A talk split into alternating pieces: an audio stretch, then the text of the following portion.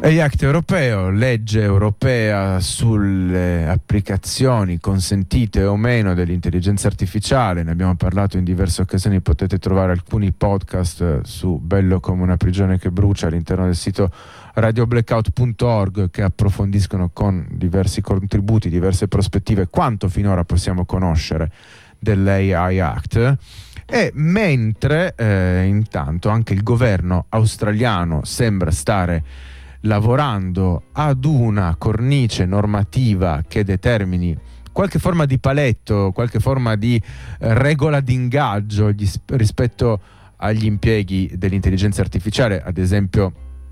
in ambito repressivo ma anche civile, eh, tipo le tecnologie applicate alle assunzioni lavorative, gli, eh, i colloqui di lavoro basati su intelligenza artificiale, eh, così come in ambito sanitario, la profilazione sanitaria o in ambito mediatico, il condizionamento delle opinioni e via dicendo, insomma. La uh, strutturazione eh, anche in Australia eh, di eh, categorie di rischio eh, che potremmo leggere come una forma di effetto di propagazione, di onda di propagazione dell'approvazione dell'AI Act eh, europeo, visto che proprio questa gerarchizzazione in categorie di rischio è stato uno degli elementi eh, fondativi dell'AI Act europeo. Quindi mentre si registra questa sorta di propagazione, di normazione e come sempre di normalizzazione, perché l'altra faccia della normazione della produzione di cornici eh, legali vuol dire che oramai è diventato normalità, si naturalizzano determinati elementi. Mentre sta avvenendo questo, emergono a livello europeo dei leaks, delle fuoriuscite su cosa aspettarci concretamente al di là dei proclami, eh, degli intenti di massima finora diffusi, visto che eh, la stesura ufficiale eh, non è ancora stata diffusa, non è ancora stata prodotta. Perché dovrebbe approdare dopo un passaggio per in questi giorni proprio attraverso diversi tavoli tecnici dovrebbe approdare a febbraio al cosiddetto core per il comitato dei rappresentanti permanenti dell'Unione Europea a livello appunto di fuoriuscite, di allerte, di leaks, quello che sta, sta circolando, da un lato la voce che la Francia voglia far saltare proprio l'AI Act perché sarebbe troppo restrittivo sui diritti d'autore. Forse soprattutto, soprattutto perché eh, come in fase di dibattito la Francia aveva pro- promosso eh, insieme a Italia e Germania non vuole regolazioni, regolazioni limitazioni nell'elaborazione dei cosiddetti foundation models, i eh, modelli di apprendimento e di strutturazione di intelligenza artificiale ad ampio spettro eh, applicativo quindi mh, mm, esplicitamente la Francia non vuole restrizioni sul, eh, sui diritti d'autore, non vuole per che li percepisce come un freno aziendale regolazioni su questi foundation models e probabilmente anche se non emerge dalle dichiarazioni ufficiali la Francia immagino proprio sia anche contraria a quelle blande restrizioni sulla sorveglianza biometrica che in Francia eh, non solo ha un ampio utilizzo che verrebbe limitato dall'AI Act, ma ha soprattutto la Francia ospita molte aziende che producono sistemi di riconoscimento biometrico e via dicendo. Ma proprio sul piano repressivo sorvegliante, sulle limitazioni, non limitazioni, ti limito, non ti limito contenute in quanto finora possiamo conoscere dell'AI Act, vi leggo qualche estratto da uno dei pochissimi articoli che eh, ha affrontato questa vicenda, un'altra fuoriuscita di notizie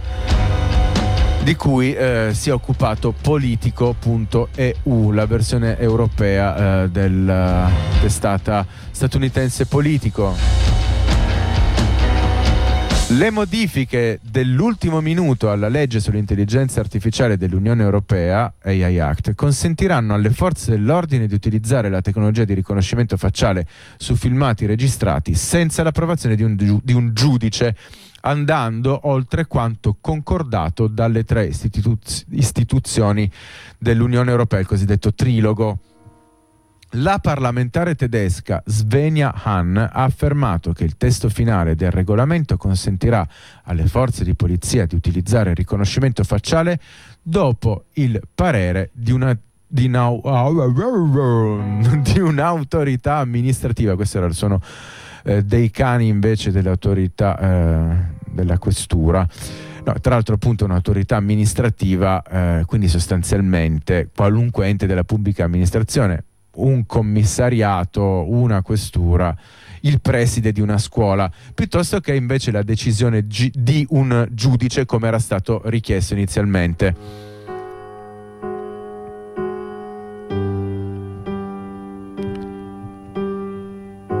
Questa parlamentare tedesca ha inoltre, inoltre, lamentato il fatto che la tecnologia consentirebbe di identificare i sospetti di tutti i tipi di crimini, indipendentemente dalla loro gravità. I reati più banali potrebbero essere perseguiti utilizzando il riconoscimento facciale, appunto affermato.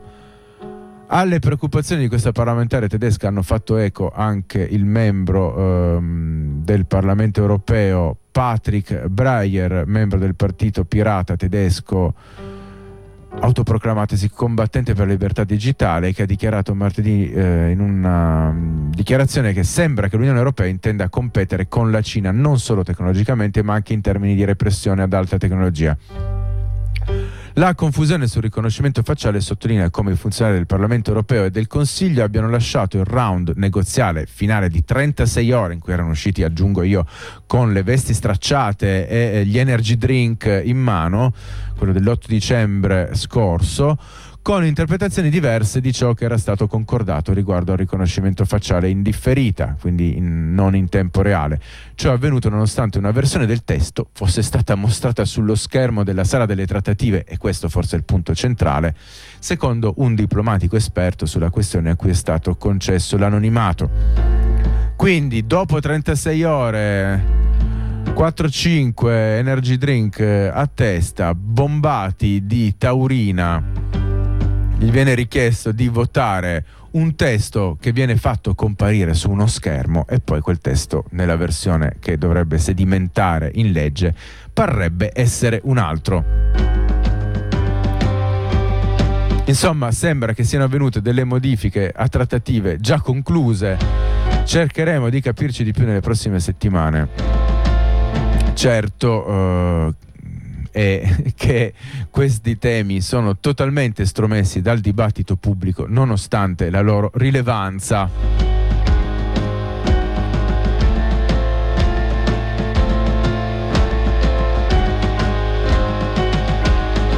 Ci sarebbero varie altre notizie che approfondiremo meglio nella prossima puntata, ma eh, Oltre all'acquisto, lo dico molto rapidamente, da parte di Mark Zuckerberg di 350.000 processori Nvidia H100, processori grafici con enorme potere di calcolo utilizzati per i sistemi di intelligenza artificiale, di deep learning e via dicendo, ehm, questo acquisto suggerisce eh, che il gruppo di Zuckerberg, Meta, stia lavorando allo sviluppo di una potenziale come sottolineano alcuni esperti, intelligenza artificiale generale o comunque un'intelligenza artificiale davvero potentissima. Oltre al rischio appunto di eh, una simulazione delle modalità cognitive eh, e di costruzione di identità, le cosiddette intelligenze artificiali generali eh, sono quelle che teoricamente replicherebbero, arriverebbero a replicare una sorta di percezione di identità quantomeno di sicuro si tratta però di strutture con potere di calcolo veramente semidivino. Vediamo come invece, oltre a questa brevissima su Zuckerberg, eh, qualcosa di molto concreto è eh, avvenuto in New Hampshire eh, con l'utilizzo di strumenti di voice cloning, quegli strumenti di clonazione della voce basati su intelligenza artificiale, in questo caso la voce clonata è stata quella di Joe Biden utilizzando immagino quegli stessi sistemi di voice cloning che potete addestrare in pochi minuti eh, su internet partendo da un campione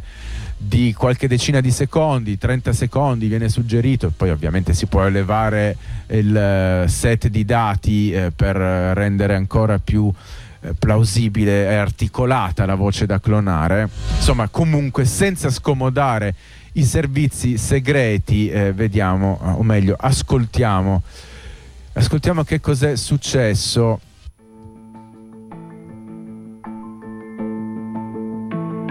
It's important that you save your vote for the November election. We'll need your help in electing Democrats up and down the ticket. Voting this Tuesday only enables the Republicans in their quest to elect Donald Trump again.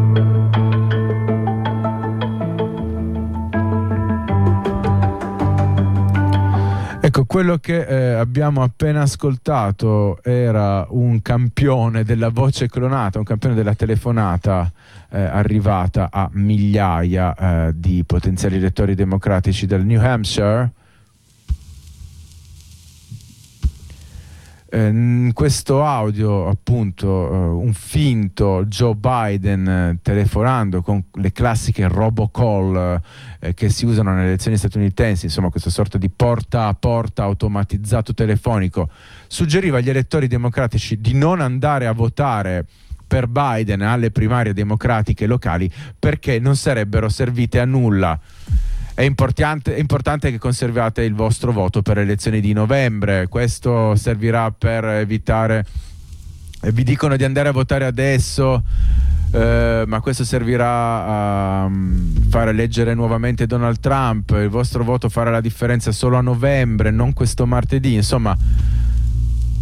quello che si viene a generare al, al, di là di questo elemento di propaganda, disinformazione eh, basata su deepfake è qualcosa probabilmente di molto più importante, eh, qualcosa che riguarda lo stesso concetto di eh, realtà e di verità, ne parleremo in modo più approfondito credo nella prossima puntata perché oramai il tempo stringe ehm, attorno diciamo eh, a questo elemento introdotto con una potenza senza precedenti dalle tecnologie basate su intelligenza artificiale che consentono di produrre i deepfakes, appunto, si sta sviluppando qualcosa di, di conseguenziale, quindi una sorta di nuova organizzazione della realtà. Perché se eh, si introducono dei falsi molto difficili da riconoscere, e si moltiplica il loro utilizzo eh, anche a scopi politici, di disinformazione e, via dicendo, si introduce anche in qualche modo il concetto di reazione. E quindi qual è la reazione alla, uh, ai deepfakes, alla realtà falsificata è quello di eh, realtà autenticata, quindi di iperautenticazione, il bollino di verità su foto, disegni, testi, ma di fatto uh, un bollino di potenziale tracciabilità di qualunque contenuto. Ci sono già addirittura delle eh, videocamere, le macchine fotografiche digitali che introducono una firma digitale eh, che mh, mm, in qualche modo identificherebbe la produzione umana di un'immagine. Insomma, ehm, si sta ristrutturando in qualche modo un po' la realtà e il concetto di iperautenticazione secondo me è qualcosa da tenere in considerazione.